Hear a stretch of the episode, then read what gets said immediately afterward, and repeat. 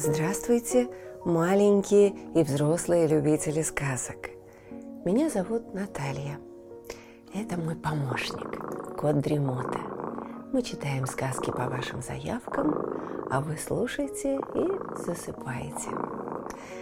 Пишите в комментариях название сказок, которые вы хотели бы услышать. Ставьте лайк, жмите на колокольчик и устраивайтесь поудобнее. Сказка начинается. Алексей Толстой. Золотой ключик или приключения Буратино. Часть шестая, заключительная. О том, что было ранее, вы узнаете из описания к этому видео, а мы продолжаем. Неожиданное появление Карло, его дубинка и нахмуренные брови навели ужас на негодяев. Лиса Алиса уползла в густую траву и там дала стрекача, иногда лишь останавливаясь, чтобы поежиться после удара дубинкой. Кот Базилио, отлетев шагов на десять, шипел от злости, как проткнутая велосипедная шина.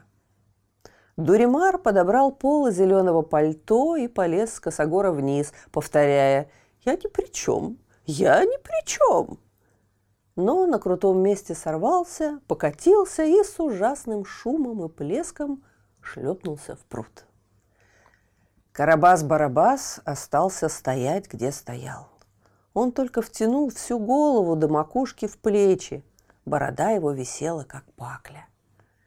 Буратино, Пьеро и Мальвина взобрались наверх. Папа Карло брал их поодиночке на руки, грозил пальцем. «Вот я вас уже баловники и клал за пазуху. Потом он спустился на несколько шагов с косогора и присел над несчастной собакой. Верный Артамон поднял морду и лизнул Карла в нос. Буратино тотчас высунулся из-за пазухи. «Папа Карла, мы без собаки домой не пойдем». «Эхе-хе», — ответил Карла. «Тяжеленько будет, но уж как-нибудь донесу вашего песика». Он взвалил Артемона на плечо и, отдуваясь от тяжелого груза, полез наверх, где, все так же втянув голову, выпучив глаза, стоял Карабас-Барабас. «Куклы мои!» – проворчал он. Папа Карло ответил ему сурово. «Эх ты, с кем на старости лет связался?» С известными всему миру жуликами, с дуримаром, с котом, с лисой. Маленьких обижаете. Стыдно, доктор. И Карло пошел по дороге в город. Карабас-Барабас со втянутой головой шел за ним следом. «Куклы мои, отдай!» «Ни почем не отдавай!» – завопил Буратино, высовываясь из-за пазухи. Так шли, шли. Миновали харчевню трех пескарей, где в дверях кланялся плешивый хозяин, показывая обеими руками на шипящие сковородки. Около дверей взад и вперед, взад и вперед расхаживал петух с выдранным хвостом и возмущенно рассказывал о хулиганском поступке Буратино. Куры сочувственно поддакивали. «Ах, ах, какой страх! Ух, ух, наш петух!» Карло поднялся на холм, откуда было видно море, кое-где покрытое матовыми полосками от веяния ветерка. У берега старый городок песочного цвета под знойным солнцем и полотняная крыша кукольного театра. Карабас-Барабас, стоя в трех шагах позади Карло, проворчал. «Я тебе дам за куклу сто золотых монет. Продай!» Буратино, Мальвина и Пьеро перестали дышать. Ждали, что скажет Карло. Он ответил.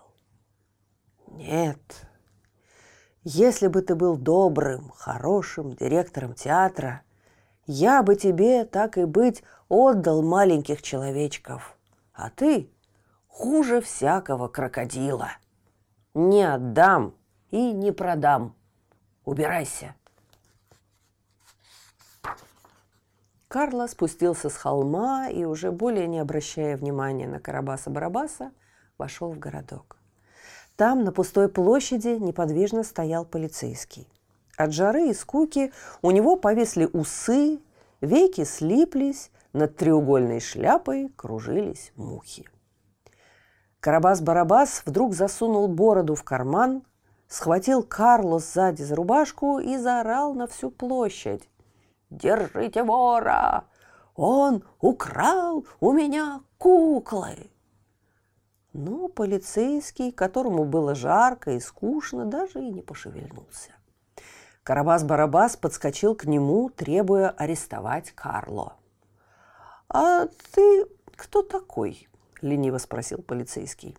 «Я доктор кукольных наук, директор знаменитого театра, кавалер высших орденов, ближайший друг Тарабарского короля, сеньор Карабас-Барабас». «А ты не кричи на меня», – ответил полицейский. Покуда Карабас-Барабас с ним припирался, папа Карла, торопливо стуча палкой по плитам мостовой, подошел к дому, где он жил. Отпер дверь в полутемную коморку под лестницей, снял с плеча Артемона, положил на койку, из-за пазухи вынул Буратино, Мальвину и Пьеро и посадил их рядышком на стол.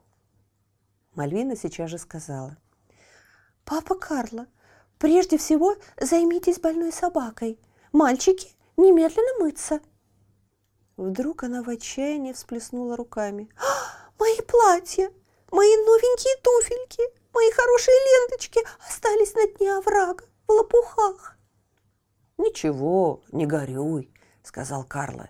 «Вечером я схожу, принесу твои узлы». Он заботливо разбинтовал Артемоновы лапы. Оказалось, что раны почти уже зажили, и собака не могла пошевелиться только потому, что была голодна. «Тарелочку овсяной болтушки, да косточку с мозгом!» – простонал Артемон. «И я готов драться со всеми собаками в городе!» «Ай-яй-яй!» – сокрушался Карло. «А у меня дома ни крошки и в кармане ни сольда!» Мальвина жалобно всхлипнула. Пьеро тер кулаком лоб, соображая. «Я пойду на улицу читать стихи. Прохожие надают мне кучу сольда!» Карл покачал головой. «И будешь ты ночевать, сынок, за бродяжничество в полицейском отделении». Все, кроме Буратино, приуныли. Он же хитро улыбался, вертелся так, будто сидел не на столе, а на перевернутой кнопке. «Ребята, довольно хныкать!» Он соскочил на пол и что-то вытащил из кармана. «Папа Карло, возьми молоток, Отдели от стены дырявый холст!» И он задранным носом указал на очаг и на котелок над очагом и на дым, нарисованные на куске старого холста. Карло удивился. «Зачем, сынок, ты хочешь сдирать со стены такую прекрасную картину? В зимнее время я смотрю на нее и воображаю, что это настоящий огонь, и в котелке настоящая баранья похлебка с чесноком, и мне становится немного теплее. «Папа Карло, даю тебе честное кукольное слово. У тебя будет настоящий огонь в очаге, настоящий чугунный котелок и горячая похлебка. Сдери холст!» Буратино сказал это так уверенно, что папа Карло почесал в затылке, покачал головой, покряхтел, взял клещи и молоток и начал отдирать холст. За ним, как мы уже знаем, все было затянуто паутиной и висели дохлые пауки. Карло старательно обмел паутину. Тогда стала видна небольшая дверца из потемневшего дуба. На четырех углах на ней были вырезаны смеющиеся рожицы, а посредине пляшущий человечек с длинным носом. Когда с него смахнули пыль, Мальвина, Пьеро, папа Карло, даже голодный Артемон воскликнули в один голос.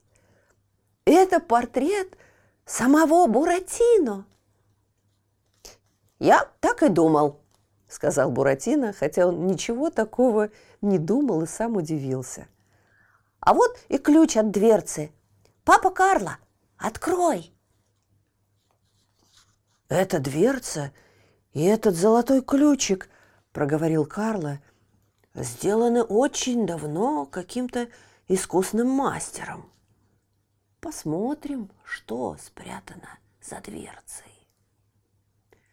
Он вложил ключик в замочную скважину и повернул.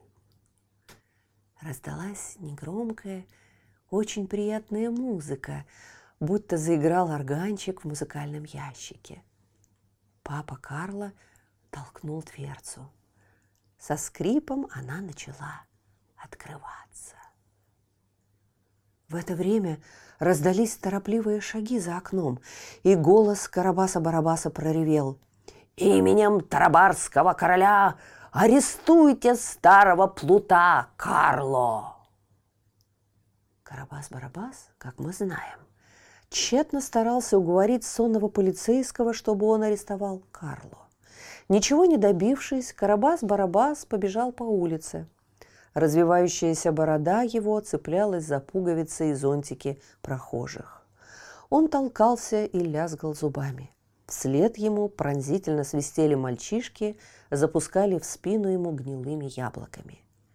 Карабас-Барабас вбежал к начальнику города – в этот жаркий час начальник сидел в саду около фонтана в одних трусиках и пил лимонад.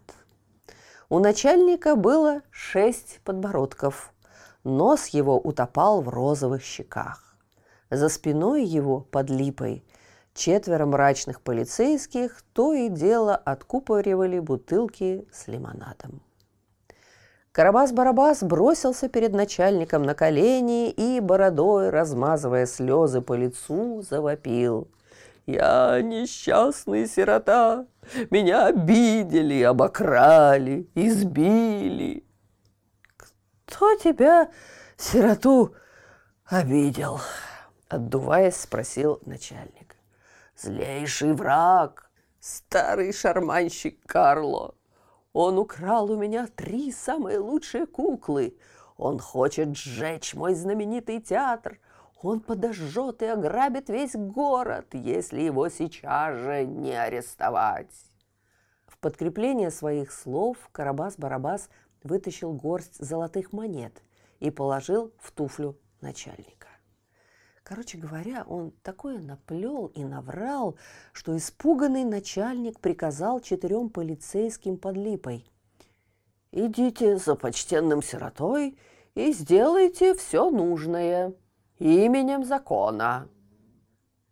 Карабас-Барабас побежал с четырьмя полицейскими к коморке Карло и крикнул «Именем Тарабарского короля арестуйте вора и негодяя!» но двери были закрыты. В коморке никто не отозвался. Карабас-Барабас приказал «Именем Тарабарского короля ломайте дверь!» Полицейские нажали, гнилые половинки дверей сорвались с петель, и четыре бравых полицейских, гремя саблями, с грохотом свалились в коморку под лестницей. Это было в ту самую минуту, когда в потайную дверцу в стене, нагнувшись, уходил Карло. Он скрылся последним. Дверца «Дзынь!» захлопнулась. Тихая музыка перестала играть. В коморке под лестницей валялись только грязные бинты и рваный холст с нарисованным очагом. Карабас-Барабас подскочил к потайной дверце, заколотил в нее кулаками и каблуками. Тра-та-та-та-та! Но дверца была прочна. Карабас-Барабас разбежался и ударил в дверцу задом. Дверца не поддалась.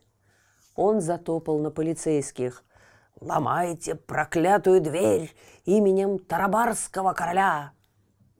Полицейские ощупывали друг у друга, кто на шлепку на носу, кто шишку на голове.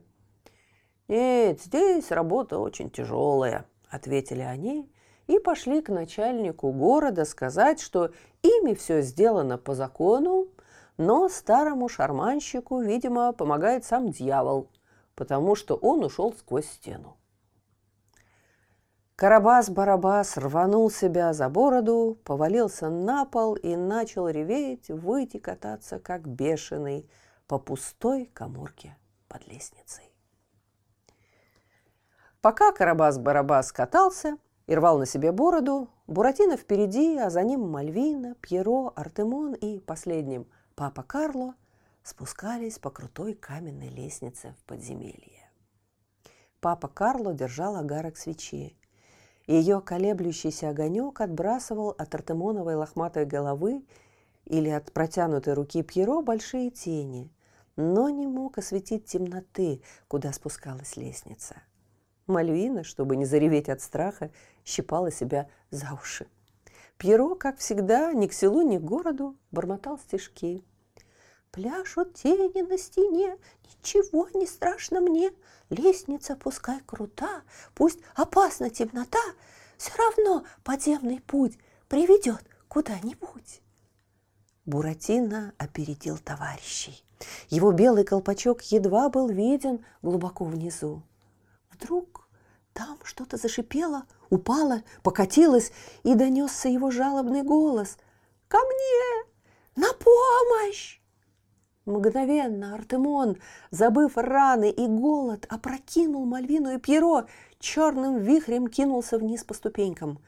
Лязгнули его зубы. Гнусно взвизгнуло какое-то существо. Все затихло. Только у Мальвины громко, как в будильнике, стучало сердце. Широкий луч света снизу ударил по лестнице. Огонек свечи, которую держал папа Карло, стал желтым. «Глядите! Глядите скорее!»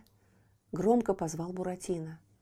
Мальвина задом наперед торопливо начала слезать со ступеньки на ступеньку. За ней запрыгал Пьеро. Последним, нагнувшись, сходил Карло, то и дело теряя деревянные башмаки. Внизу, там, где кончалась крутая лестница, на каменной площадке сидел Артемон. Он облизывался. У его ног валялась задушенная крыса Шушера. Буратино обеими руками приподнимал истлевший войлок. Им было занавешено отверстие в каменной стене. Оттуда лился голубой свет. Первое, что они увидели, когда пролезли в отверстие, это расходящиеся лучи солнца. Они падали со сводчатого потолка сквозь круглое окно – Широкие лучи с танцующими в них пылинками освещали круглую комнату из желтоватого мрамора. Посреди нее стоял чудной красоты кукольный театр. На занавесе его блестел золотой зигзаг молнии. С боков занавеса поднимались две квадратные башни, раскрашенные так, будто они были сложены из маленьких кирпичиков – Высокие крыши из зеленой жести ярко блестели. На левой башне были часы с бронзовыми стрелками. На циферблате против каждой цифры нарисованы смеющиеся рожицы мальчика и девочки. На правой башне круглое окошко из разноцветных стекол. Над этим окошком на крыше из зеленой жести сидел говорящий сверчок когда все, разинув рты, остановились перед чудным театром, Сверчок проговорил медленно и ясно. «Я предупреждал, что тебя ждут ужасные опасности и страшные приключения, Буратино. Хорошо, что все кончилось благополучно, а могло бы кончиться и неблагополучно. Так, Голос у сверчка был старый и слегка обиженный, потому что говорящему сверчку в свое время все же попало по голове молотком, и, несмотря на столетний возраст и природную доброту, он не мог забыть незаслуженной обиды. Поэтому он больше ничего не прибавил. Дернул усиками, точно смахивая с них пыль, и медленно уполз куда-то в одинокую щель подальше от суеты. Тогда папа Карло проговорил. А я-то думал, мы тут, по крайней мере, найдем кучу золота и серебра. А нашли всего-навсего старую игрушку. Он подошел к часам, вделанным в башенку, постучал ногтем по циферблату, и так как сбоку часов на медном гвоздике висел ключик, он взял его и завел часы. Раздалось громкое тиканье. Стрелки двинулись. Большая стрелка подошла к двенадцати, маленькая к шести. Внутри башни загудела и зашипела. Часы звонко пробили шесть. Тотчас на правой башне раскрылось окошко из разноцветных стекол, выскочила заводная пестрая птица и, затрепетав крыльями, пропела шесть раз. «К нам, к нам, к нам, к нам, к нам, к нам!» Птица скрылась, окошко захлопнулось, заиграла шарманочная музыка, и занавес поднялся. Никто, даже папа Карло, никогда не видывал такой красивой декорации. На сцене был сад. На маленьких деревьях с золотыми и серебряными листьями пели заводные скворцы величиной с ноготь. На одном дереве висели яблоки, каждая из них не больше гречишного зерна. Под деревьями прохаживались павлины и, приподнимаясь на цыпочках, клевали яблоки. На лужайке прыгали и бодались два козленка, а в воздухе летали бабочки, едва заметные глазу.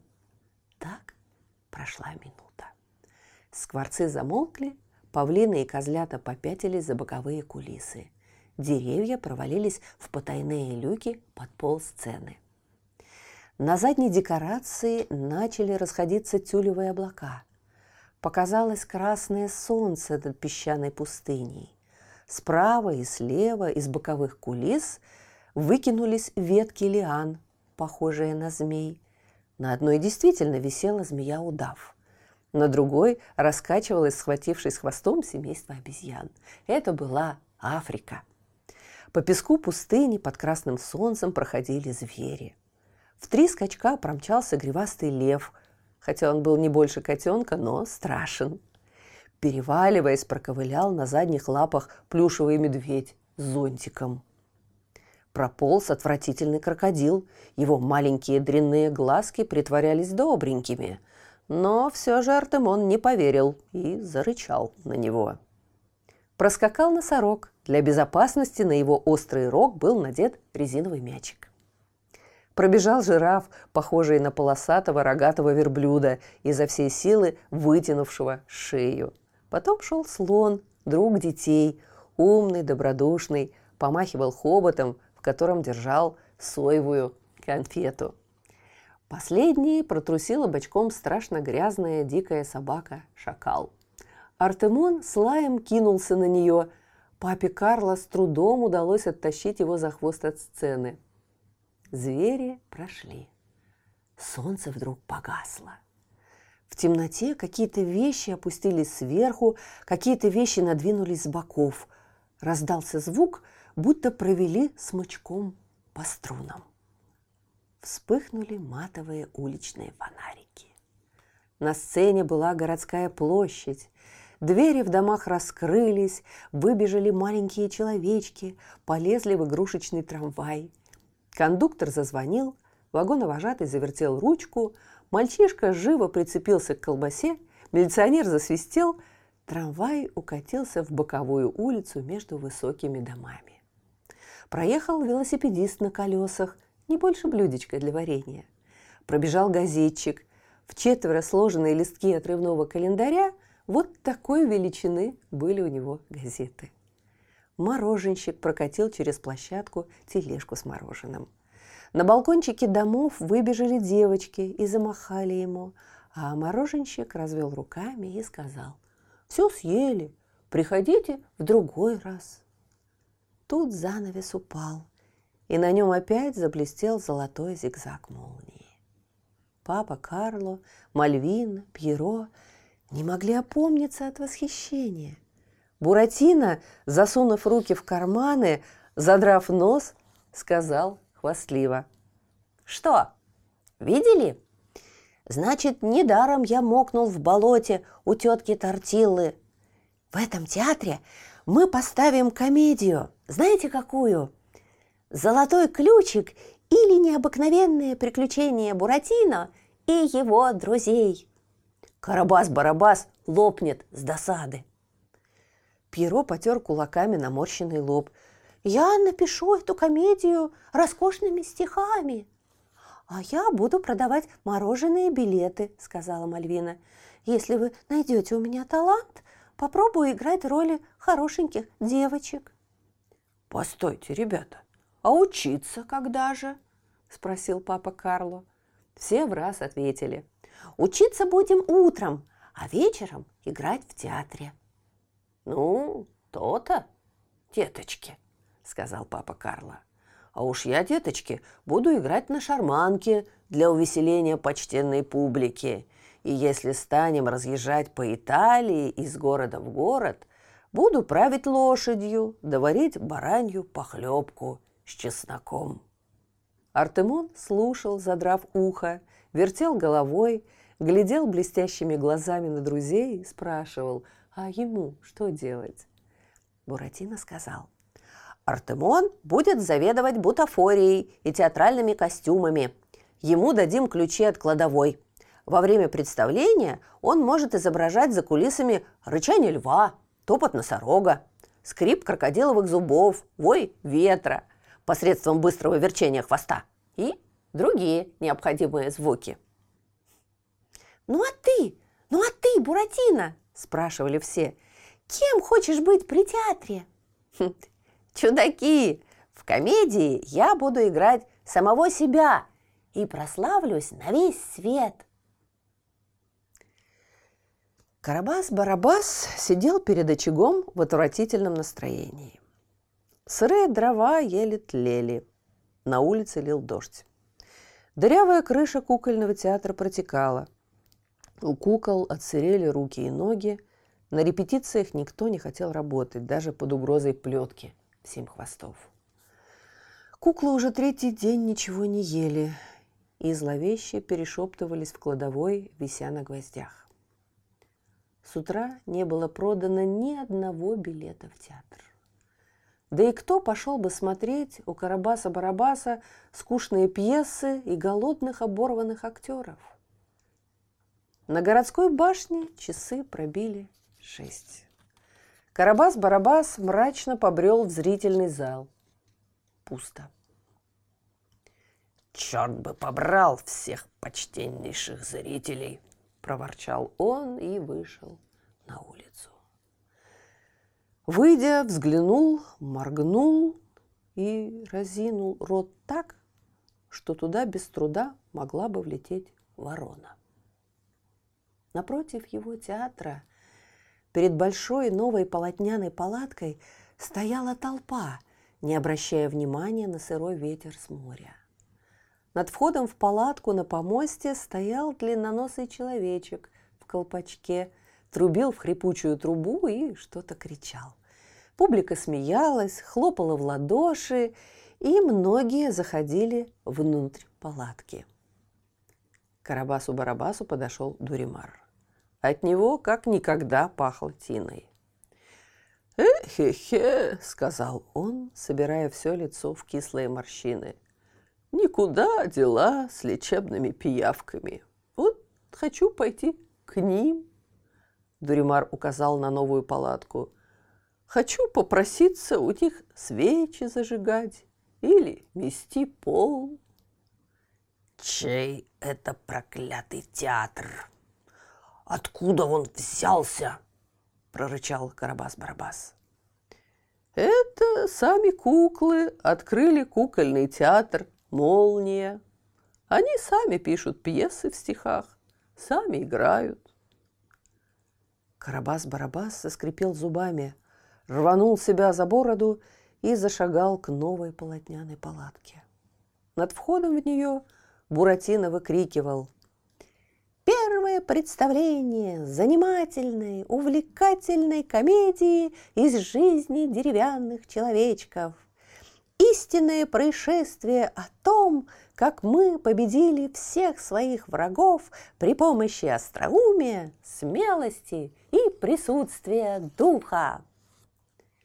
У входа в кукольный театр в стеклянной будочке сидела Мальвина с красивым бантом в голубых волосах и не успевала раздавать билеты желающим посмотреть веселую комедию из кукольной жизни. Папа Карло в новой бархатной куртке вертел шарманку и весело подмигивал почтеннейшей публике. Артемон тащил за хвост из палатки лису Алису – которая пришла без билета. Кот Базилио, тоже безбилетный, успел удрать и сидел под дождем на дереве, глядя вниз злющими глазами. Буратино, надув щеки, затрубил в хрипучую трубу. «Представление начинается!» и сбежал по лесенке, чтобы играть первую сцену комедии, в которой изображалось, как бедный папа Карло выстругивает из полена деревянного человечка, не предполагая, что это принесет ему счастье. Последней приползла в театр черепаха Тортилла, держа во рту почетный билет на пергаментной бумаге с золотыми уголками. Представление началось. Карабас-барабас мрачно вернулся в свой пустой театр. Взял плетку в семь хвостов, отпер дверь в кладовую. «Я вас, паршивцы, отучу лениться!» — свирепо зарычал он. «Я вас научу заманивать ко мне публику!» Он щелкнул плеткой, но никто не ответил. Кладовая была пуста. Только на гвоздях висели обрывки веревочек. Все куклы, и орликин, и девочки в черных масках, и колдуны в остроконечных шапках со звездами, и горбуны с носами, как огурец, и арапы, и собачки. Все, все, все куклы удрали от Карабаса-Барабаса. Со страшным воем он выскочил из театра на улицу – он увидел, как последние из его актеров удирали через лужи в новый театр, где весело играла музыка, раздавался хохот, хлопанье в ладоши. Карабас-Барабас успел только схватить бумазейную собачку с пуговицами вместо глаз. Но на него, откуда ни возьмись, налетел Артемон, повалил, выхватил собачку и умчался с ней в палатку, где за кулисами для голодных актеров была приготовлена горячая баранья похлебка с чесноком. А Карабас-Барабас так и остался сидеть в луже под дождем. Слышите? Кот Дремота запел свою песенку. Это значит, что пора засыпать. Мы обязательно встретимся снова. Ну а сейчас спокойной ночи.